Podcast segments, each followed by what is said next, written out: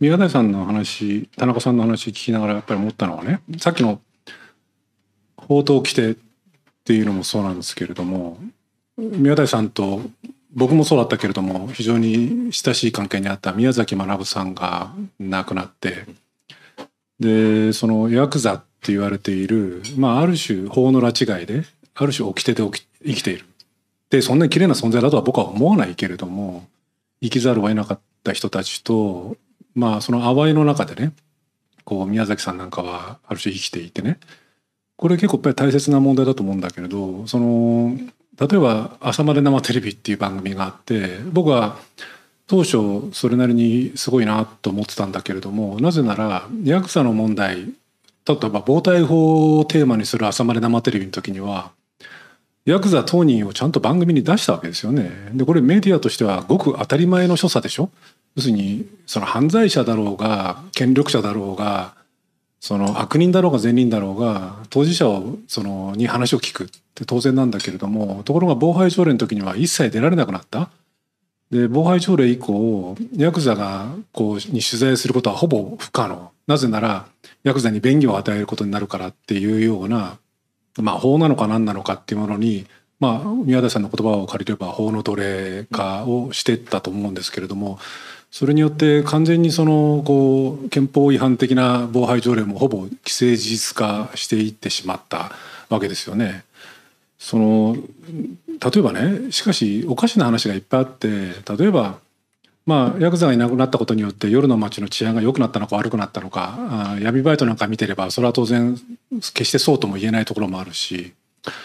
それからその例えばこの監視カメラっていうような存在もかなりこう我々の社会の中にも完全にまあこれはその技術の進化に伴う必然的その現象ではあるので別にそれに抵抗できるのかどうなのかっていうのは難しいところではあるけれども例えばどこだったかな川崎かなんかで警察庁がこう社会調査をしたらしいんだけれども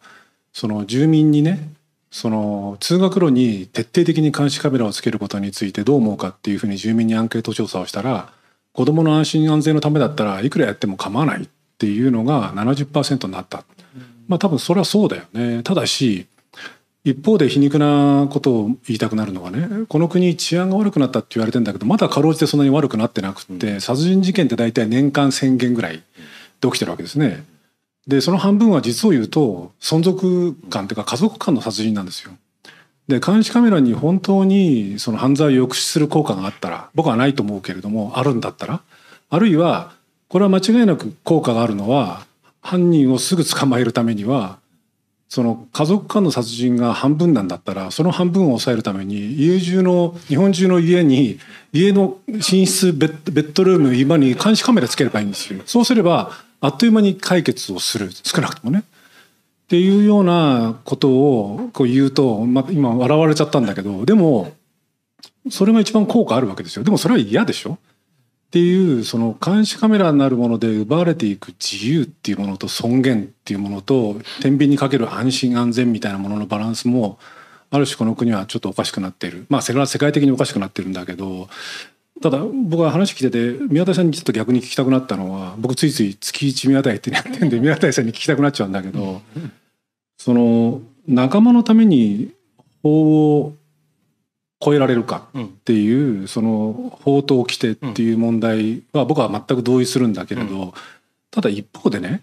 その仲間を守るっていう行為とでも守るべき規範っていうものは同時に存在をしてね、うん、例えば最近僕はすごい印象深かったのはそのイギリスでジョンソンっていう首相元首相がこうクビになりましたよね。であの時にそのクビになった理由っていうのは要するにその政策とかではなくて国会で嘘をついた議会で嘘をついたのはけしからんっていうこう理由が一番大きかった。でこれってね要するにこうイギリスの議会っていうのは少なくともその点に関して言うとその仲間よりも首相として守るべき規範つまり行政府がその立法府に対して嘘をつくっていうのは絶対にいかんのだっていうことに関してきちんと守るていう、まあ、ある種その三権分立っていうかねその議会制民主主義の原則みたいなものを与党もそれはきちんと統徹するっていうようなところもあるわけじゃないですか。うん、つまり宮田さんが言うそのこう法とそのこう掟っていうもののこう民のありようみたいなものと同時に、うん、政治に関わる者たちがその仲間を守るっていうこととやっぱり規範をこの規範だけは守らなくちゃいけないっていうものとの違い。例えば今回のジャニーズの問題だってね。まあ今ネット上ではなんかえらい話題になってるらしいけど例の山下達郎さんとの問題がいろいろ話題になってるけれどもやっぱりいくら仲間でもそれはダメでしょうっていうこう一種の矜持みたいなものっていうのが政治だったり社会だったりメディアだったりの中で生きてるか生きてないかっていう問題も同時に大きいような気がするんだけどこれのあたりはどんなふうにお考えですか、うん、えー、っとねその前におっしゃったことからお話をすると、あの監視カメラ化は犯罪の抑止には役に立たないと思います。あるいは重罰化も役に立たないと思います。あの国連統計から言えばですね、重罰化によって、えー、殺人が減ったっていう国や地域はありません。でね、最近なればなるほど、まあ20年くらい前から申し上げてるけど、あのラジオでね、ずさんな犯罪が非常に多いんですよ。で、まあ、簡単に言うとね、捕まってもいいやって思ってるやつが、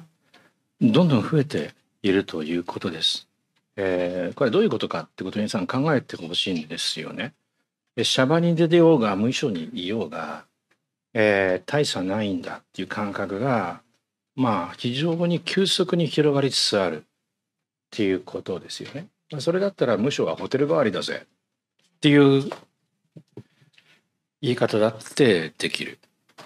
でしかしあのいわゆる犯罪捜査にとっては監視カメラは決定的であの今ね聞き込みをやっても知らない人いませんでしたか？いや全員知らないんで分かりませんっていうふうになるんであの、まあ、いわゆるあのトラッキングって言ったりしますけど監視カメラであのトレースしていくしかないんですよね。で、まあ、僕の襲撃官もそうやって身元が確定するっていうことがありました。でまずそれが一つあります。後でですねこの話は聞いてくることになります。で次に仲間と法の話ですけれどちょっとマックス・ウェーバーを思い出してほしいんだけれどっていうかねその前にもっと現実的なことかな。アメリカヨーロッパでは25年ルール30年ルールっていうことで、えー、政治家は嘘をついてもいいんだよ。バレない嘘をつき。しかし25年後30年後に情報公開されてで裁かれるんです。誰に？国民に裁かれるんです。でじゃあこれはどういうところから来ているのか皆さんお分かりでしょうか、えー、マックス・ウェーバーが言う。法の名当て人宛先は市民です。だから市民の義務は法に従うこと。さて政治家はどうか、えー、もちろん市民から統治権力の命令である憲法の下で、えー、市民に対してなされている命令。政治家も市民ですからねある意味では。従うのは当然。しかし政治家には別の責務があるんですよ。法を守ることによって意味がつまり法を守ることに意味があるような政治共同体を存続させるために命を懸けるということです。なので、場合によっては後に血祭りに挙げられることになったとしてもいいですか？えー、法を守ることに意味があるような政治共同体を守るために随時法を踏み越えるべきなのである。という考え方です。でこれはねもちろん CIA をはじめとする各国の諜報機関に、えー、いわゆるですね法に規定されていないさまざまな行為が許されている。統治権力によって期待されている理由でもあります。さてまず政治共同体っていうのは今でいう社会のことですが、え社会を守るために失敗すれば血祭りにあげられても構わないが私は法を破るっていう人はいるだろうかジョンソン首相はそういう人だっただろうかっていうことを考えてほしい。で日本だけじゃなくて各国でマクス・ウェーバーの言うようなえー、市民倫理とは違う政治倫理、えー、血祭りに挙げられても国民あるいは国民共同体を守るっていう人はすでにいない。なぜいないかっていうとこれもマクス・ウェーバーの予言だと思いますが市民がそういうマインドを失えばそこから政治家がリクルーティングされるので政治家がそうなってしまうのは当然のことですよねだから結論的に言うとあの法は守られるべきです。ね、しかし、えー、法を破ることによってその効果結果を含めて国民がこいつを血祭りにあげようということになったとしても何かをする覚悟がある政治家はたっといということです。じゃあそれと次にジャニーズの問題につなげます。